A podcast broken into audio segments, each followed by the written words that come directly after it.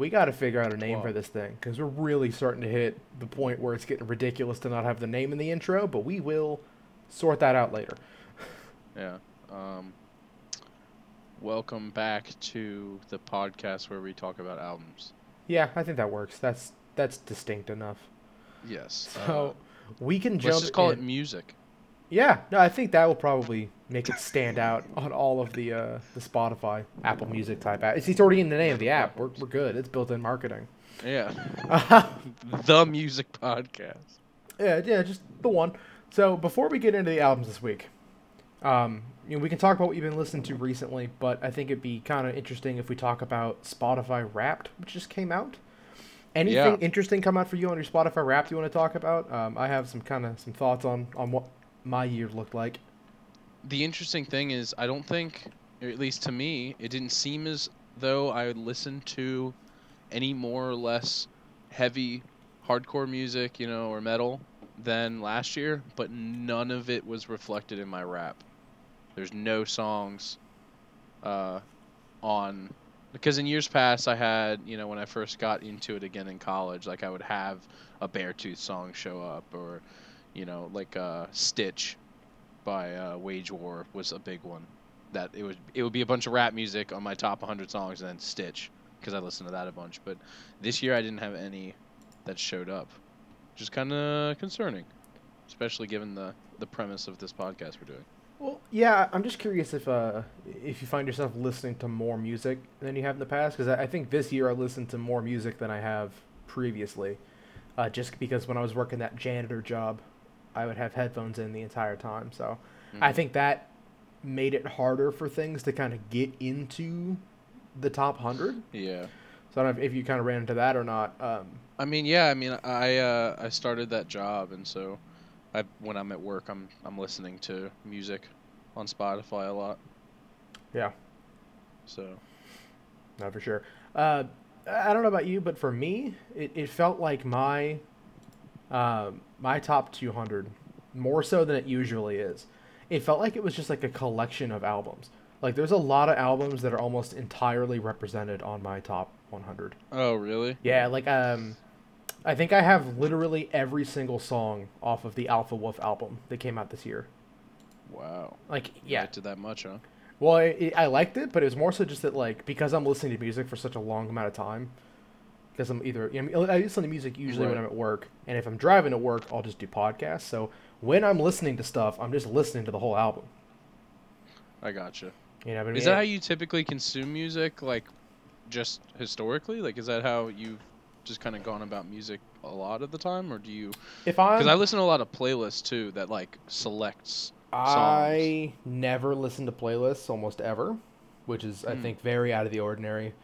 I, I don't go album all the time. I go album if I'm like at work and I'm just like trying to put something on for, for static or whatever.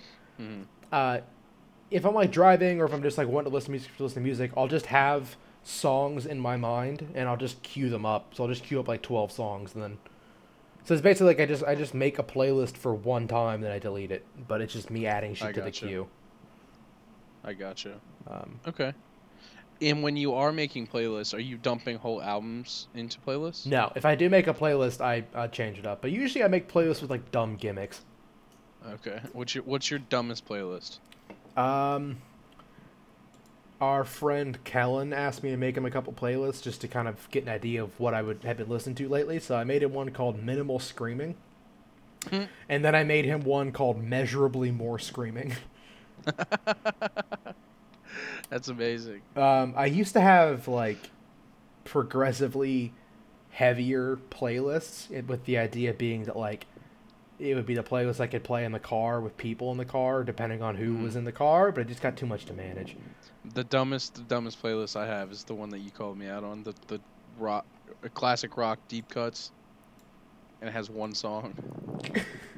And that one, And now I can't. Now I can't change it. and that one, because- and that one song is. That it's it's the Wizard by Black Sabbath. That's it. Yeah. That's every deep cut that has ever existed. right. Well, I, I just I wanted to start the premise of the of the playlist, so I added it. You know, like I created the playlist when I added the song, and I, I with the plan of adding more later. But then you called my ass out, and you were like, "What the fuck is this?" And now I feel obligated to never add more to that playlist. Yeah. You do have like a playlist of Eurobeat, which I think is surprising, but Yeah, the playlist called Eurobeat that I like. yeah. Well, it's like I have a playlist that's just called songs that I think Kevin might appreciate. Yeah, Not even like, just like, eh, eh. yeah. Eh, Yeah. okay. So, anything else like kind of jump out at you from the from from the rap? I think this was the year more than any of the Spotify because this is like the fourth, fifth one I think I've had since I've had Spotify. I think this is the first year where I am genuinely not surprised by anything in the top, like half of it. What I was very surprised about is that I listened to more minutes of podcasts than I listen to music. I was worried about that because I did do a lot of podcasts at my last job, but I think I came out around even. Um, Yeah. I was worried because there was a podcast that I started listening to this year that I got caught up on, and that's just like a shit ton of hours to, to get through. But Yeah, because I I consistently listen to Critical Role, and then I also listen to Joe Rogan, and then I started listening to this podcast called Morbid. damn, dude, you're really just Uh, gonna tell on yourself like that? Yeah. Really just gonna broadcast that to the world that you're into Critical Role and Joe Rogan? Yeah, Damn, dude, that's that's, who I am. that's tough. I don't think that's tough. It's tough. It's not. love. it's not tough because it's not not all you have, but just like if you met a guy who's like, yeah, I'm just like really into Critical Role and Joe Rogan, and you're like, oh, what else? You're like, that's it. Then that's I'd concerning. ask him to get a vanilla porter with me. And he would say, ah, no, I'm good. I'm really fucked up on CBD right now. Dude, if Joe had Matt Mercer on his podcast, I think my brain would explode. I'm amazed he hasn't done it already because I feel like he would. I feel like he would do it, and he would just would keep trying to relate shit to MMA. Yeah. It'd So like this, fucking this Dungeons and Dragons thing, like it's like a board game, right? right? Yeah, yeah. He did. I He, think- it'd be like four hours, and he just would still not get it at all. Uh, Matt Mercer is kind of a bit uh he, he first of all, he's like woke as fuck and very progressive and I think he would refuse to go on Joe's podcast for the sake of it being problematic, Yeah, but which like whatever. I don't know. I'm not. I don't really know anything about Matt Mercer other than he DM well apparently. He DM. That's all I got. That's, that's my one thing, and I refuse to learn a second. But what, what do you say we get after it? Do you want to start with? Yeah. Uh, do you want to start with the merch brand turned melodic hardcore band or Travi Patty? Tra- um, let's start with uh, Counterparts. All right. I feel like we've been starting with the heavy album every time, but you know what? Consistency is worth something. So Yeah. I haven't talked to you about your opinion on this album, but I, I've been I've been poking my head at looking at what you're you listen to on Spotify, and I get the impression that you like the album. Mhm. Do you want to just have any general thoughts? Uh, I can talk about this album for forever, so I want to have you kind of lead this one. Okay.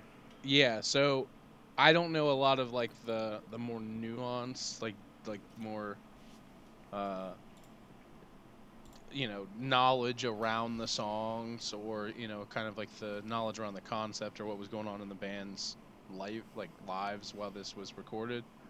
But that being said, I think this was a good introduction to Counterpart's sound, and that's what I took away most from the album is like they sound very good.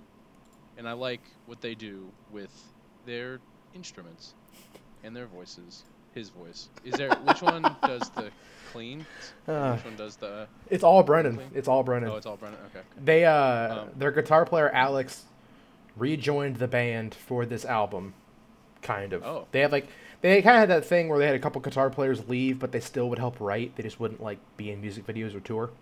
Yeah. Um, and Alex did some of the cleans on their older albums, but they they've never had. This is honestly like the album that I think has the most clean choruses. Yeah. Um I really liked Wings of Nightmares, which was a single, right? Yeah, it was the lead single. Yeah, it was the lead single. Um, I mean, I think lo- that love they're- love me going into Wings and Nightmares is awesome. I think Love Me is like just the best intro, fucking ever.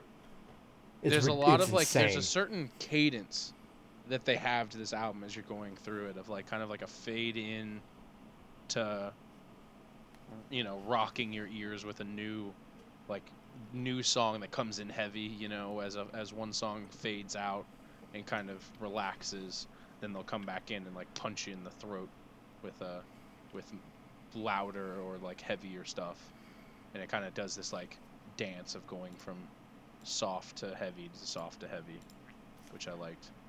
yeah, Um, yeah. And I mean, that's that's kind of named the game a lot of hardcore style. Uh, just kind of having that that space while still having those those really heavy hitting parts. Um, but also, I think you'll notice, like if you if you compare this to something like a Kublai Khan or a Gideon or a Knocked Loose, like you know, and I'm not even going to get into the whole whether or not those bands are hardcore thing, but you look at something like Counterparts. There's there's always something else going on when the band is being heavy. There's always kind of something else you can pick out, yeah, whether it be lyrically or just like the guitars having some kind of a melody or, or harmonization. That's one thing I really liked is like the the guitars, like the sound of the guitar. First of all, like the timbre of however they tune it, Yeah. sounds very good. But they're always like doing something with like some little like frill or something like that. If that makes sense, that I can Yeah. pick out. That's really nice. Yeah. Um, second question that I have written down when I was going through the album. Wait, what was the first Is- question? Oh, the well, i I guess it's the first question, second point. Okay. The first the first point was to say about the the ebb and flow thing, Yeah. the back and forth, back and forth of like melodic to heavy. Um, first question, second point. Are the cymbals okay? like, will they survive? So they- they okay, so you've brought up the production and you've brought up the drums. So now I kind of need to go off on a fucking tangent. But Okay, yeah, go ahead. so the production of this album's amazing. It sounds like God. It's incredible. It is produced by a guy named Will Putney. He produces. Um, he, he's in a band called Fit for an Autopsy, and he's also in End, Oh, okay, which is a side project with Brendan from Counterparts. Funnily enough, nice. But Will Putney's one of those guys that is like anytime you hear a record that's heavy, you're like, this sounds fucking sick. It's Will Putney. Like he's just one of Oh, the really? absolute fucking best. Like, um he does the body count stuff with Ice T. Like he produces those records. Oh shit. Yeah. So he's like hung out with Ice T and like just like hung out and like listened to metal vinyl with Ice T just because they're boys now. It's ridiculous. Is this like the, is this like the dark matter version of Justin Vernon? Not quite, because I think Okay. Justin Vernon is. I think Justin Vernon's like a producer to serve kind of his own creativity. Yeah, I feel like he's. I feel like Justin Vernon's Bon Iver first, yeah. and Will. Will doesn't tour with Fit for an Autopsy because he's very much like in the producer's shoes. Oh, okay, okay. But I mean, like he did the Knocked Loose record. He does all the counterpart stuff. He does all the Stray from the Path stuff, all the Fit for an Autopsy stuff, a lot of the Thy Art is Murder stuff. Like What would happen if him and Kenny Beats got together? I think it could actually probably be pretty cool because Kenny Beats Yeah. did that Trash Talk album. So like Kenny Beats Yeah. is definitely I think there, there's more crossover there than what you would Whoa, expect. Yeah. But yeah, so it sounds amazing. Will Putney's a I was expecting monster. in that trash talk album. I was expecting that tagline at some point.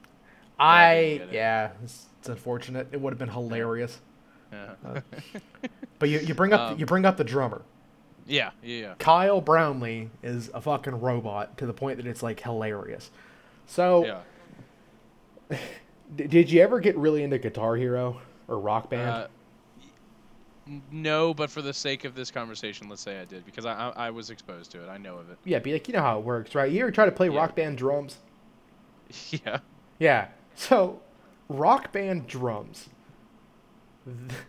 The number one rated rock band drum player on the planet is Kyle Brownlee of Counterparts. You're kidding me. He is mathematically the best at rock band drums in human existence. And he will never be dethroned. The way that like the algorithm works for calculating the leaderboard, he is like mathematically cannot be dethroned. Maxed it out. So, going from that to playing regular drums, it means that a he's a fucking monster. Not that Yeah. not that that necessarily transfers, but just coincidentally. Right, but also just like if you're willing to get that good at rock band drums, Right. he's willing to get very good at regular drums. It, it means that he hits hard as shit all the time, and he hits very accurately. Mm-hmm. I was listening to a podcast with the producer Will talking about working with Kyle on the drums, and Yeah. he said that like I, I don't know if this is true or not. He said that Kyle can like sight read a MIDI file, which is absurd.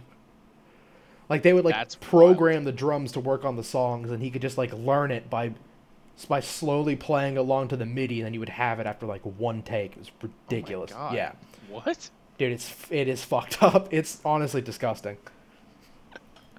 That's amazing though. That's the, see, this is the type of stuff that I, I would never know, and I and I really appreciate it. Yeah, dude, it's ridiculous. I His name is Kyle Brownlee. yeah, Kyle Brownlee. Kyle Brownlee. Okay. And yeah, he dude, he's fucking ridiculous. Um, and, and also, yeah, it, it, it's insane. He's also relatively new to the band. He's only been in the band genuinely for the last two albums. Okay. Um, but yeah, no, the drumming throughout this thing is ridiculous. It's all super punchy. It's all just produced super, super well. Um, it it definitely carries a lot of the moments, I think. But do you have another Okay. comment written down? Um, no, no, those were my two. uh, other than, I, I'll say this. Um, my favorite song on the album was "Separate Wounds." Yeah, Separate Wounds is Um, awesome. That was the one that like got me to pre-order the album. Oh, really? Yeah, I liked Wings and Nightmares a lot, but that one felt more. Was that like the second single? Yeah, Wings and Nightmares was the first one, and it felt more like, uh, not in a bad way, but it just it, it was more in line with the previous album. And then Separate Wounds came out, and I was like, oh shit, like they're, yeah, th- this is gonna be definitely something to to to be excited for. Um, what's interesting is their lyrics. Like their lyrics are like their lyricism and how they write this is extremely vivid and like poetic. You know what I mean? Like I, I don't know if it's a universal theme in like because I know for certain it's not in hardcore. Like if you're you're talking like exclusive hardcore, like textbook definition of hardcore, I feel like the lyrics are not No, it's definitely not as like. prioritized as well, they're prioritized, but it's like you look at like traditional like hardcore energy. lyrics. Yeah, but our hardcore lyrics are more like "fuck the government," "cops can suck my dick," right. like "fuck institutional racism," you know. Whereas They're, counter, they're counter- certainly not talking about the rela- like interpersonal relationships. You right. know. Yeah, keep your distance from the flowers that will decorate my corpse. Yeah. Yeah, That's, it's uh, ridiculous. Yeah, I mean, it, the whole thing is just so drenched in imagery, and it's like you can pick out any line of any song, and it's just super vivid. And right. You kind I will of- chew through the bone in my desire to be free. Yeah, like just fucking. I like I for I had notes for each of these songs, and most of it's just like I picked one line. Right. You know, it, it just there's so What's many the line you picked for separate wounds? for separate wounds. Um, Mhm. just not meant to mend two different kinds of broken. Yeah. That's dude like this song Separate Wounds has kind of reminded me of previous relationships I've had in the past. Um, you know, obviously like the the chorus, part of the chorus being not meant to mend a different breed of broken. I like that. Yeah, building the um, cure out of the suffering itself, Yeah. or pulling the cure. Yeah. Um, but then you know, and then the the stuff during the breakdown, like our leap of faith will lead us on a to a bed of blades. Yeah. Like it's it's just it's all super like emotional and like I don't know introspective, which I feel like hardcore is not introspective. It's very like ex- uh, assertive and very like It's like, Like it's you said, observational, kinda but it's yeah, it's a lot of time. Yeah, it's societal or it's Right. Yeah. It, it's it's about putting into words frustrations and feelings about certain things. So it is political. It does have substance and depth, but it's not like this is how I feel about myself. Yeah, You know, it's, it's yeah. And you dig into the whole like kind of counterparts ethos, and that's something that is very uh, very present, and it's definitely like a through line. Um, the song, I mean, and I'll get to it. We'll, we'll, we'll talk about the closer, but the closer, the lyrics there have a lot of context that can be lifted from the closer in the last album. Mhm. Um, or actually, I think it might be it might be Ocean of Another that I'm thinking of. But the point is that there's there's things that kind of get referenced with other songs, and there's like always kind of like these fun little Easter eggs just with like word choices and things like that. It's there's a lot going on lyrically. I think it all just works tremendously well, um, and I, I think it's made even better by the fact that like Brendan Murphy is an incredibly nice guy. When I've had the chance to meet him, he's been phenomenal. And he's also the funniest goddamn person I follow on Twitter. He is hilarious. Yeah. But he's uh, but similar to how like funny people can be like empty inside. It is it's it's apparent that he's not not empty inside but like very very in touch with his flaws maybe is a good way to put it. Yeah, I, I think he's the one writing it. I think it's partly that. I think it's also partly just that like he he's gotten it out. You know, Yeah. you can tell that writing is very cathartic, and that it it does kind of make a difference because then he's able to kind of go on and and just have so much fun when you see them play live, and not not not have to bring that kind of brooding and self pity to the live performance. When they're playing live, it's just a blast. Everyone Right. knows all the words. It's just it's it's such an insanely fun time. And I just Right. love that they're able to kind of have those two sides. Nothing left to love is very suicidal. Yeah. Um, so okay, so we can talk about nothing left to love, but I feel like I want to talk about Ocean of Another first, Okay. Okay. being okay. being the song that goes into it, and it's interesting. So if if you kind of trace from the, like the last three albums, so they had an album called Tragedy Will Find Us. Mhm. They had an album called You're Not You Anymore. And they had this album. So you got I'm about to yeah, I'm about, I'm about to about to pull out some English teacher over analysis type shit Okay. here. Yeah. Go but- ahead. No. No. This I live for this shit. Go ahead. So you got an album called Tragedy Will Find Us. There's a song on that album called Collapse. One of like the Okay. hooks in that line is I would love to love you if you were someone else. Hmm. So then you jump two years forward to the closer of the next album, You're Not You Anymore. Which already you're kind of starting to see like the lyrics kind of interlocking and kind of suggesting other things when you look at them as kind of parts of a whole. Mhm. Um, and so you, you're kind of building that whole thing. And, and a lot of the lyrics are kind of about past relationships. I don't know exactly what happened, but I thought I read somewhere that, I mean, a lot of that album, Tragedy in particular, is written about one specific person and that relationship.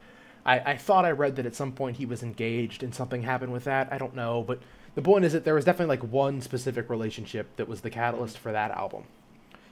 And then you move into You're Not You Anymore, which is like a little bit more removed from that relationship ending. It's a little bit more introspective and generalized, yeah, and there's more space. that You're Not You Anymore specifically kind of looking Is back Is he referring to the you in that statement as himself or someone else? uh, both, you know. Okay. Okay. But to, to have that amount of space to be able to do that, I think is interesting. Mhm. That you look at the, the album Tragedy and it's much more in the moment, especially a song like Choke, especially a song like Choke, being in the moment and just kind of being frustrated and feeling empty and broken. And there is a lot of introspection on that album, but I think it's a much more balanced perspective when you move on to You're Not You Anymore. Okay. So that brings us to Ocean of Another on Nothing Left to Love, which is actually written about his current significant other. And it, I don't know if you kind of picked up on this. I didn't until I looked into the lyrics more. But Ocean of Another is surprisingly positive. I mean, it, it, it's Right. uh, got a lot more words of affection. It, it, you can tell that it, it's very much like a, from a position of being thankful that he's found this new person. I mean, I, I think the line that always sticks out to me is, yeah, the, the scars that you keep secret That's the one I was looking at. were placed yeah, upon my limbs, and I would fill them in with my flesh if I could. Yeah, say that again. I'm sorry to interrupt Yeah. you. Say it again. The scars that you keep secret were placed upon my limbs, and I would fill them in with my flesh if I could. It- yeah, it- that that's the one. That's my takeaway from this song too. I was like, damn, man, like this is yeah, because it's almost like, you know, if you get together with a person who you recognize as damaged, a lot of people who are damaged themselves want to like fix, you know? Yeah. And so that kind of like makes me think that if he had like a kind of like speckled past of, of hurt and heartbreak and, you know, introspection and feeling broken, um, finding somebody who is understandably broken, but similar to the other song, a different breed of broken, Yeah. fixing it might be a reaction, you know? And so, like, I don't know. There's a lot of people that are like, you know, if I I am no stranger to pain. If I could harbor your pain for you, I would. Yeah, no, exactly. And moving further into the song, we have we have kind of a another kind of um, very heavy, very sincere kind of declaration of of admiration. Um, I mentioned that song "You're Not You Anymore" off the last album. Mhm. There's a lyric in that song: "Aim your sharpest arrow at the center of my chest, a memorial to signify the sense of helplessness." Um, which means more in the context of that song. But then he jumped to to this song on the new album, and one of the verses starts with "Pull the nameless arrow from my chest and exchange it with your own." Wow, dude. So to have that connection and to kind of have, you know, have like this this admission that he's leaning on this other person, and that you know the kind of the gratefulness of having someone else to kind of confide in. I think going from that directly into nothing left to love is insanity. Like it's such a ridiculous, heavy hitting, super emotionally vulnerable moment. Yeah. And I think that it, I mean, I, the first time I heard this song, first time I heard Nothing Left to Love was, I think you'll get a kick out of this. So I had pre-ordered the album. I had already paid. Nor I don't I don't condone downloading leaks of albums, but I'd already paid for it and I wanted it and it had leaked the day before. So I said, you know what, fuck it. I download the album and I'm listening to it and I get to Nothing Left to Love like halfway through our analytical chemistry class. yeah. so I'm just, you know, he's going on and on about spectroscopy or whatever. And I'm like beside myself Right. because I'm a huge counterparts fan at this point. Like I have all the context and to get slammed like to a halt at the end of Ocean of Another into Nothing Left to Love was just like devastating. yeah, di- like a next caliber because of the context. You're like, holy shit. Yeah. Did you have to like get up and leave?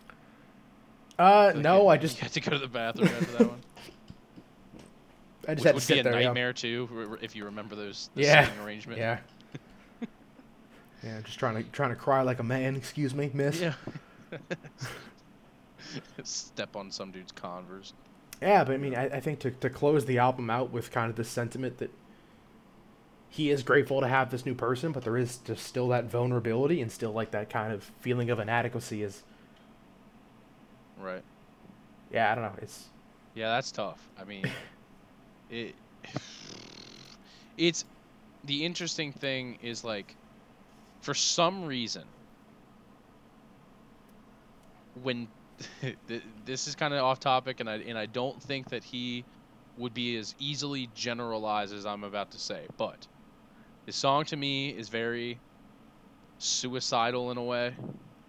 Um, and he said, you know, did the mother of God cry for her son? Will my mine suffer the same before I'm gone? Like, for some reason, when you're depressed and feeling, uh, s- in like self value dude, issues, why is it so common for people to like, I, I've talked to people with depression, it's always like, I, Yeah. I would end it, but my mom would be sad. Exactly, dude. That's the first thing that comes to my mind. Is like for some reason like mom like a son's anchor is the idea of his mother being hurt. You know? Yeah. And you know that that that makes me think of it in that line. Um I I like how I like how they set up their lyrics because like uh like the first and second verse of this song and nothing left to love you know I, I long to run hand in hand with angels to feel the grace of shattered glass against my wrist and both of the verses start with that but then they don't end the same Yes. So- yeah. i i, just like it because it's like kind of like a mini chorus in a way you Yeah. know because you kind of like you kind of hear the same thing echoed and then it changes. Yeah, I, I just I like that. Yeah, and, and I mean to have this song also kind of be the first time that we really have ever heard Brendan sing without there being some other kind of vocal layer Mhm. is just, I don't know. It just kind of adds on to that whole like associate, associating this song with that sense of vulnerability. Right. But Right, because man. in a way, like that, that in and of itself is a sense, of, or is like a type of vulnerability. Like if you're displaying to your audience you in unadulterated, like unfiltered, just singing, versus doing like some sort of uh, layering of voices or you know vocals or doing like you know he's very comfortable with his audience hearing him do screams, right? right, but he's not comfortable with it, or at least at that point maybe wasn't comfortable with just letting them hear him, you know. And so yeah, that's another sense of vulnerability too. So that's a that's a good, like, I don't know, environmental uh, thing that's added to the lyrics being like you know poetically vulnerable. yeah, yeah, for sure. Um, any other songs kind of stick out to you? Um, I know "Paradise and Plague" is one that a lot of people point to, uh, being the third single. I didn't know that was the third single. Um, I, I liked uh, I like the breakdown in your own knife. Yeah, yeah, they kind of had this Um, thing with the last last three or four albums where they always have like one kind of shorter throwaway, hmm fun, heavy song. hmm Yeah, I mean, it, the the interesting thing about um, this album versus like other uh, albums that you've had me listen to is I felt myself wanting to like go and listen to stuff that wasn't on the album in reaction to listening to this album. Okay, so what You else? know. Did, what else did you get through from Counterparts if you checked it out? Well, I didn't do I didn't do other albums per se, but I did their their recent um, The singles. B sides. Yeah, yeah, yeah, yeah, yeah. And so like I wanted to hear what Pure from Pain was because I was like, oh, that's their most recent thing. It came out this year. Like you know, I was Yeah. kind of like when I when I listened to a Day to Remember's album from 2009, was it? Yeah, I didn't go. like Let me go listen to their single. I bet it's good. Yeah, because I You know? already complained about it. Right, right. have you heard? So- uh, side, real quick aside. Have you heard "Brick Wall" by Day to Remember? Yeah, it's not. It's not as good as that album by any means. It will definitely diversify their discography. Yeah. Um, it's interesting you say that. So, "Pure Form of Pain" is the newest release. You know, the the two B sides, but you know, just by nature of being B sides, like they did come out of the same studio session as this album. okay. Um, so they haven't put out anything genuinely new yet. They're pretty consistent on the whole two years thing. So hopefully we'll be getting a new album from them next year. I know a lot of the members have been writing during quarantine, so I'm, I'm I, excited uh, for that. I want to listen to White House album, which is "You're Not You Anymore." Because Yeah, that album's I remember fucking you- awesome. I remember it coming out, and I remember like because during that time in 2017 when it came out, Yeah, like because of the way that our schooling was set up, we were like hanging out heavy all the time. yeah, And I remember like absorbing your reaction to that album, but just not listening to it. You know what I mean? yeah. Um, I think if the timing's slightly off, but yeah, because I got it. I, I think you were there when I found out about the album. Okay. Yeah, but whatever. Yeah, the point is that like I found out about that album a little bit after it came out, and then I just got way into counterparts. Like you- Yeah, you, yeah. look at my top songs for 2019, and counterparts is I I shit you not like a third of that playlist. Oh, really? It's ridiculous. That's awesome. no, that I, great. uh, I I with, don't. with- that happens a lot, I think, with a lot of this music that, um, whether it be like heavy music or just a- any albums, or, whether it be co- counterparts or any of these other like when you when you got into Sleep Token, that was like the most surreal absorption of it through vicariously through you that I had I had ever had of any other album. You were like, "Hey, man, you got to listen to this." well, I browbeat you it. because I know that you like falsettos. That was about it.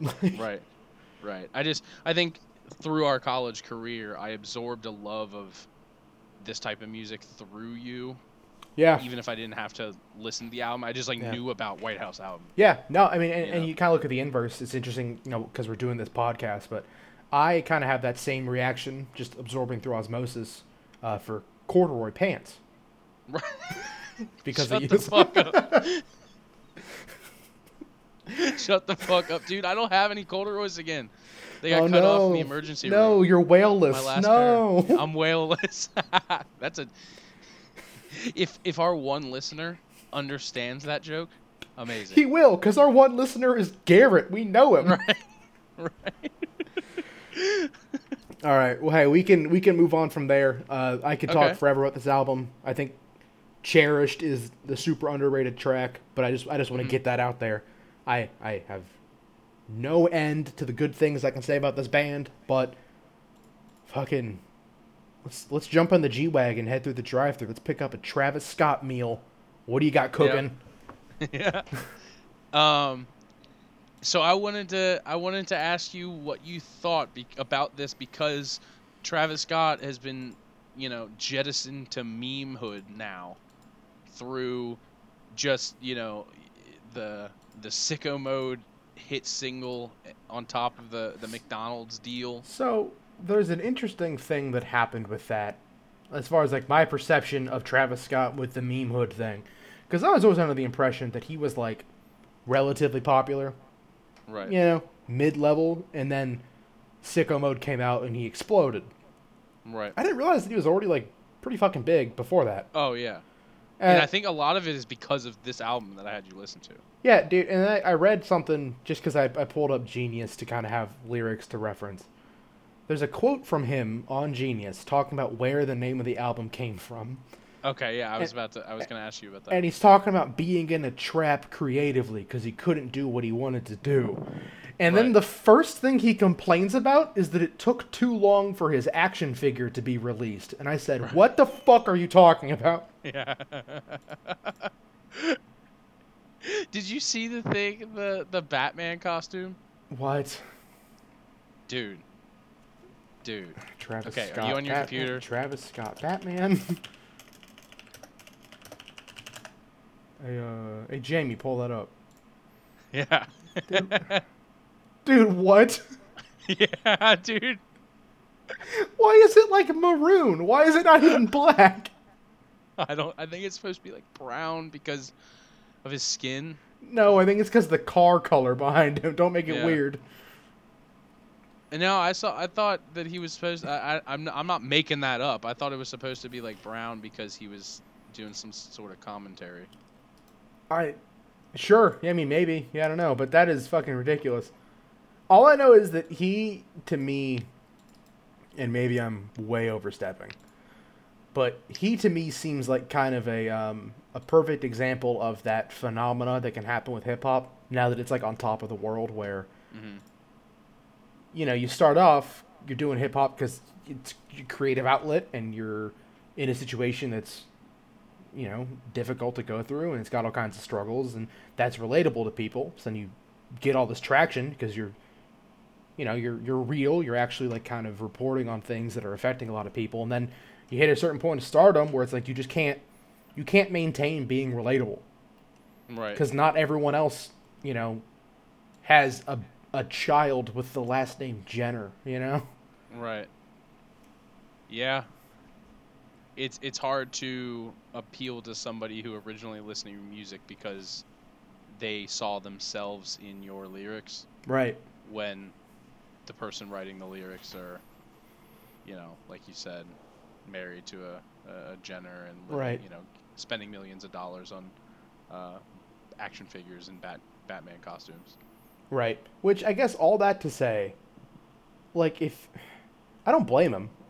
Fucking go for it, man. Like you made the money, fucking go nuts, right? And I'm not even. You have no. You don't owe anyone anything. I, I just think it's interesting from the fan perspective. You know, like at what, like how do you value it? At what point do you, you know, that whole kind of thing. And, and I always think it makes the Astroworld album make more sense because he's not trying to be as relatable on that one. You know. hmm And I don't even think he's trying to be relatable on this one, but I I think Astro World is him fully just being this huge boisterous entertainer. Mhm. And I think that is more the cards you have to play once you hit massive, insane stardom, you know? Mhm. A- a- And, I, I don't know. I think that's an interesting progression. Like, I don't, I don't think you can be Travis Scott from Houston Right. once you hit a certain level. You just have to say, fuck it, Astro World, and just, like, blow people's minds all the time. And I think that he's doing a better job of that now than maybe initially. Right. You know what's interesting is looking on the Wikipedia page for the creditations for this album. And Yeah. the way they list it, dude, is like they list it by like names, like the the the writers and co-writers on songs, like Jeffrey Williams, Yeah. and then you hover over it and it says Jeffrey Lamar Williams, also known professionally as Young Thug. That is insane. You know, it's it's so they list their actual names. So Quavious Marshall, yeah. you know, and uh, Kendrick Duckworth. Yeah. Yeah, holy shit. So it, it's interesting, but then they but then they also have and the producers they don't do that, and so you just have like Murda Beatz, That's hilarious. Yeah. Shane Lee Lindstrom, professionally known as Murda Beatz, That is Murda Beatz. fucking unreal. Do you have anything uh, kind of general about this album, or do you want to start going track by track? I mean, we, we can attack this however you want. Drugs, drugs, drugs, drugs, drugs, drugs. Yep. Yeah. So uh, we can reconvene next week. Yeah, Uh, yeah.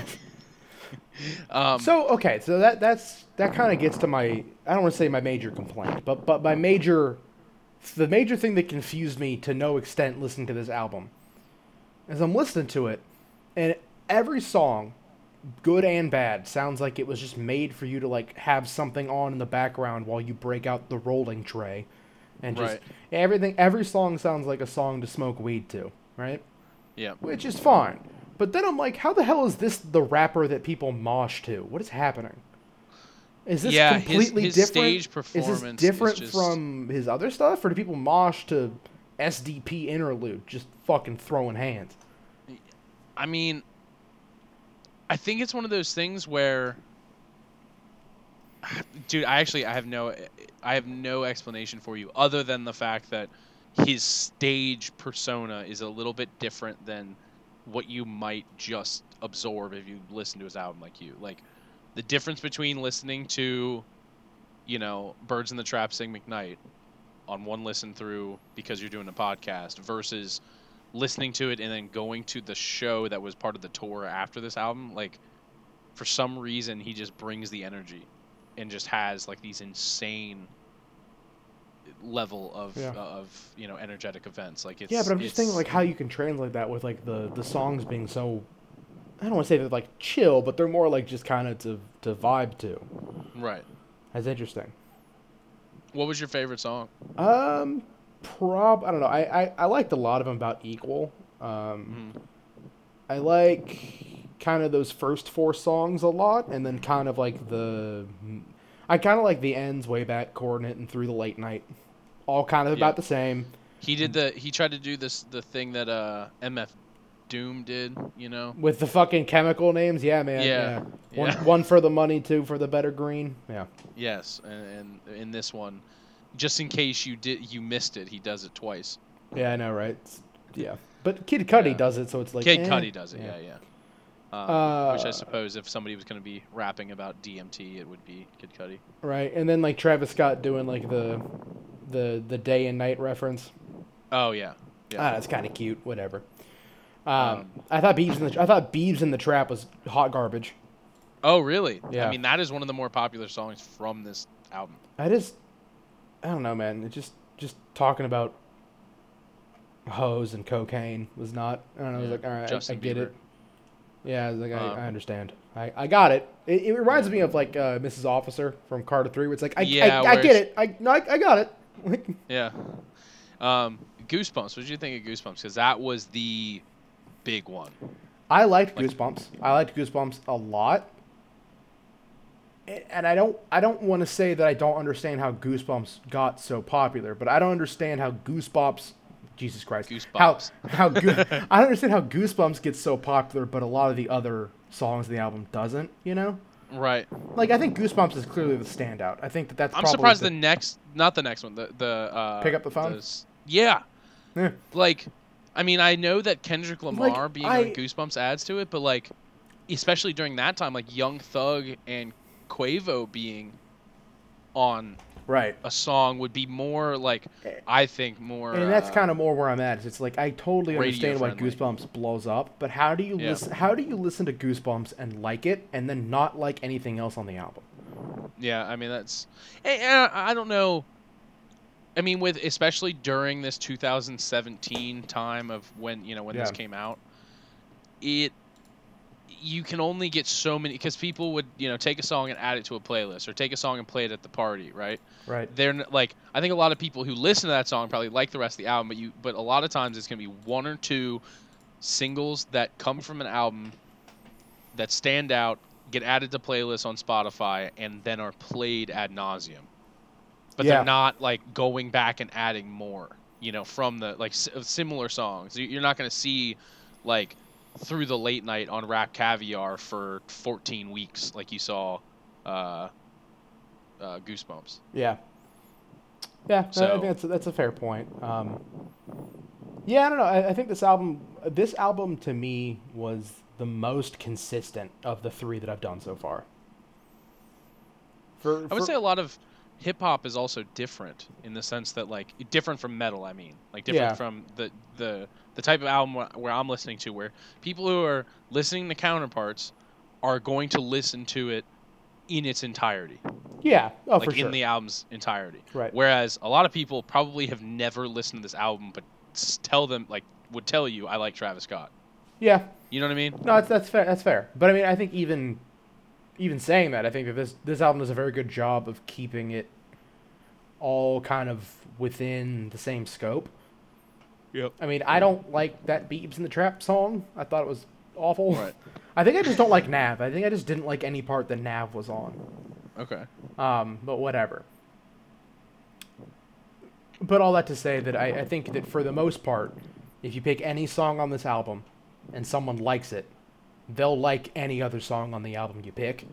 Yeah. And I don't think you can do that with Carter 3 or Extinction Level Event 2. Agreed. So I think that I think that that also kind of just adds that kind of air of this album's just kind of one to put on and kind of sit back and you know vibe to. Um, so What did you, what did you? Oh, I wanted to ask you. Yeah. What did you think about First Take with Bryson um, Tiller? I have notes for it, but I might Okay. have to give it a quick little blast Go to ahead. remember what the hell song that is. I had to. I had sometimes had to do that too. Uh, was first take right? yeah.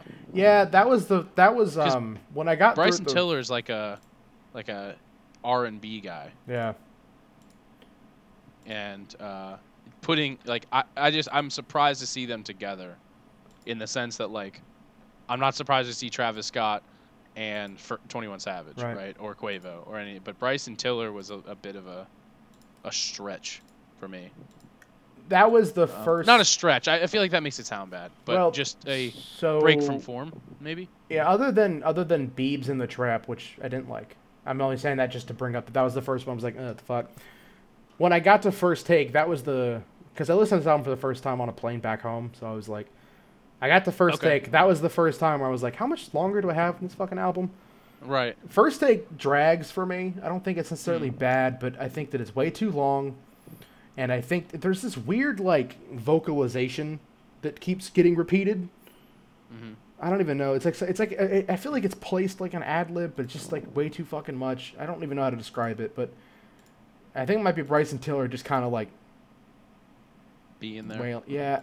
Yeah. Also like that weird like echoey thing. I don't know. It just Yeah. it, it didn't need to be five minutes. Yeah, I agree. Um, and what did you think of uh, going back in the beginning of the album, Yeah. uh, Blac Youngsta? I don't know that I could pick out his feature or like remember what it sounded like, but I like I like coordinate-. I like coordinate. Yeah, or coordinate, not coord. Is it coordinate or coordinate? I would assume. I don't know. Coordinate, probably. I like that song a lot. But I don't know that I can think of Andre th- 3000 being on this, three stacks being on this is crazy to me, or like cool, crazy cool. Yeah. Especially in the first song up. No, that song's awesome too. Yeah. Yeah.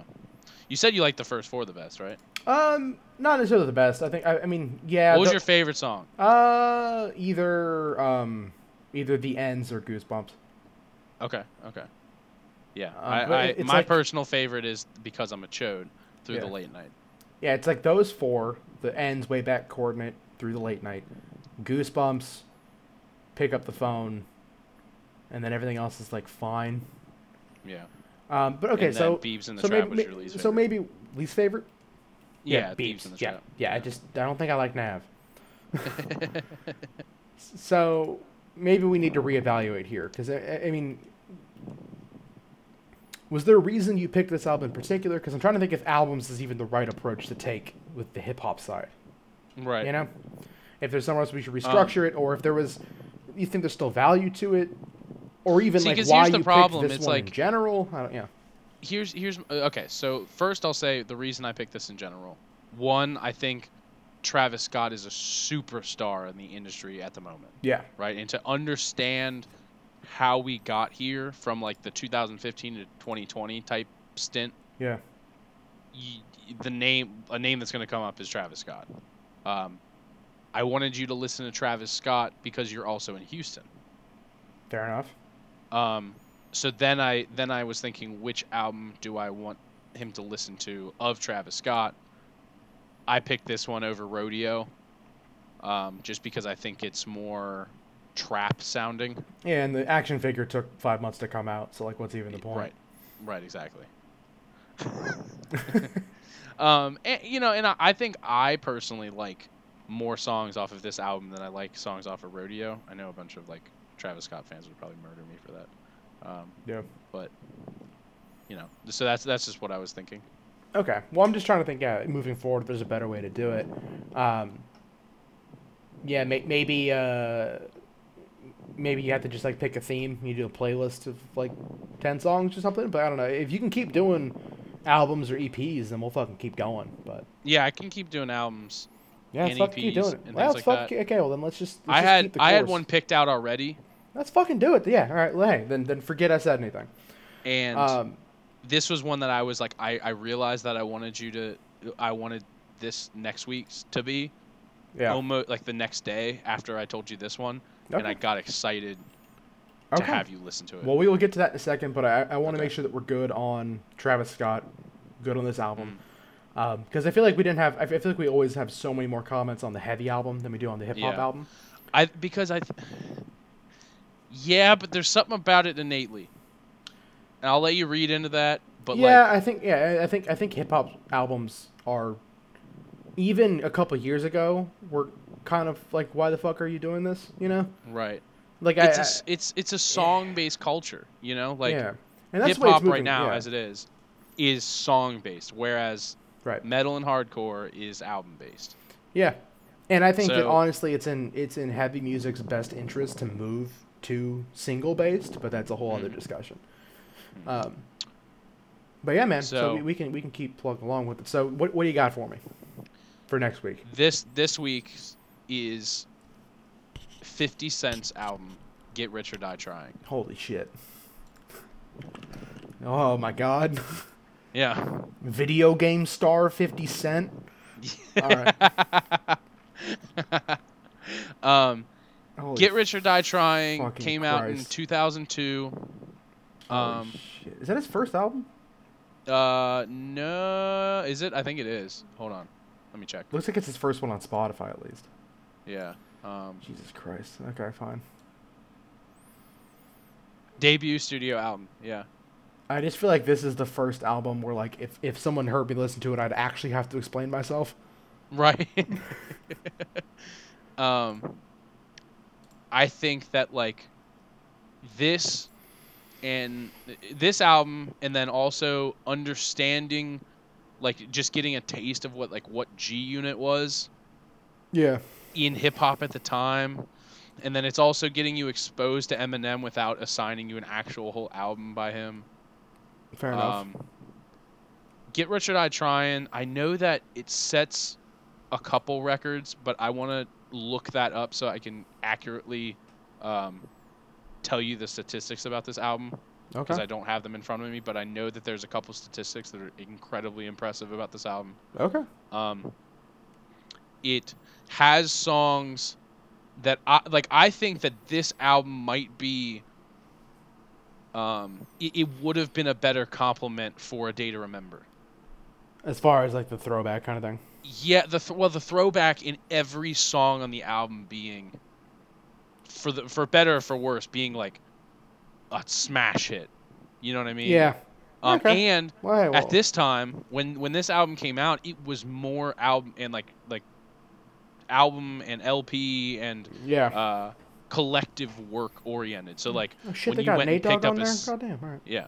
So you were you you were picking up, you know, a a CD with this album and you played it. You know what Yeah, I mean? They fair didn't enough. have streaming services. They didn't have anything like this. So when when Eminem at the time, who was a massive star, who was the you know metaphorical son of Dr. Dre, brings onto the scene this metaphorical grandson of 50 Cent, and this gets an out like announced Yeah. the the hype for this album was like almost unprecedented, Okay. Well, or, shit. or I'll- I'll even to this day like unmatched. All so Well, now I'm now I'm I'm more excited for it than when I thought you were just fucking with me. Um, no, I'm not. No, I'm not fucking with you at all. okay. Um, I will. I, I think this will be a good one. Okay. Uh, and it's completely different than Travis Scott. All right. Like, could not be more different. Perfect. Um, Okay. Yeah. So- So. was sorry, was that it? yeah, yeah, that, Okay. yeah. So I, I want you to to tell me because I, I came into it with this is the thing I'm gonna I'm gonna assign. Yeah. I don't know if there's one like something, an avenue, or like a, a type of album that you think would complement. Kid Richard Dodge on it. I don't know. There's a lot there, um, and I can't really think of like. Because here's the thing: is that I, I can't. Yeah, I, I, a lot. There's a lot of like the weird contextual things that I don't really know that I have a good analog for. Mhm. Uh, but just speaking about what album I wanted to go through next, um, I think you're at an interesting impasse with the whole heavy music thing. Because I think that you like heavy music and you like heavy parts. And I think that there's like a lot there, and, and we can kind of keep going down the path you're on, get you more into the melodic hardcore, kind of more metalcore leaning, but mm-hmm. still punky and fun and hardcore. Go down that route. Or we can try to take a step back and try to get you to appreciate more of the kind of more metal heaviness rather than like the hardcore leaning heaviness. It would Mhm. still be in that metalcore realm, but it would be bang- like there, there are things I'm thinking of that you in the past have said that you weren't the biggest fan of, and I'm just trying to Mhm. curious if that would change now with a little bit more context. Because all the bands that I've ever heard you say that you like really like about heavy music, they're all more on that kind of hardcore, punky, fast kind of thing Right. and they're less on that like more metallic, riffy kind of uh, pulling more from traditional metal side of thing. So did you I have, think I want to go for this one. It, it not not to say that you know keep like in the future we should keep going this trend, but maybe for this week go more metallic-y. okay, Not to be confused with Metallica. right, okay. So we can go, and, and I use metallic very generally because they're you know Mm. whatever the fuck. But I'm just talking more of that like riffy, less punky kind of kind of music, kind kind of heavy mm-hmm. music. So, okay, so there's a couple albums I'm thinking of. I'm gonna give you three kind of general options.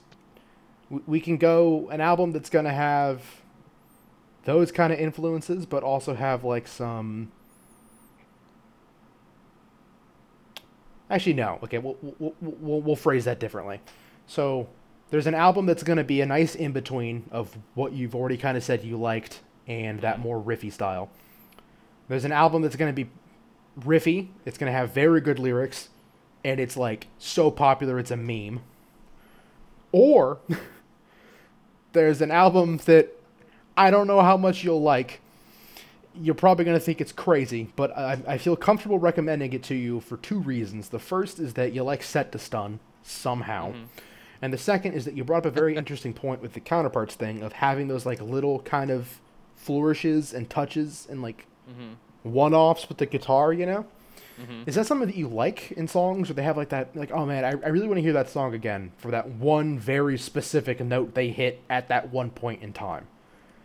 Is that something that adds interest to you, or is it something you just kind of think is cool and then you don't really? I think it's I liked it when counterparts did it, but I don't know that I like would like want an album for that. Okay.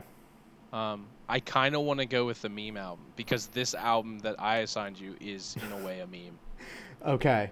or it, it has meme flavor to it. Okay. And this, I mean, it, it's a meme how popular it is. It's a very Right. serious fucking album, but Right. whatever. We're, we're gonna we're gonna get you on Architects, Okay. and we're gonna do All Our Gods Have Abandoned Us, okay. which there is a lot of context for that album, but I will share that with you off pod because it's gonna take a while to get through. Okay. Um, one thing, one thing to note, um, just so you're aware, Yeah. uh, I do not want you to watch the 2005 film Get Rich or Die Trying. I think I've seen it. Isn't that fucking insane? I think I've seen it. Yeah. Just, just so you know. Uh, I mean, you can if you really want to. If you really want to. And really and and into it. just to be clear, for the podcast next week, I am getting through the uh, smash hit PlayStation 2 title 50 Cent Blood in the Sand. Yes. Okay. Yes. Oh my god, that came out in 2009. That's so much more recent than I thought. Yeah. Yeah. No, that was that was four years after the movie, which was seven years after the album came out. That's fucking wild. Isn't that Uh, fucking insanity that like 50 Cent made a made a fucking video game and it sold well enough to get a sequel? Yeah. Yeah. Blood in the Sand 2. No, no, Blood in the Sand is the second one. Oh, oh, yeah. What's the first one? Bulletproof. Bulletproof. That's right. Unreal. Yeah. All right. Well, hey, we will reconvene with these two behemoths of albums, and I will see you next week. Yep. I'll be sending you 50 cent memes throughout the week. Oh, I look forward to it.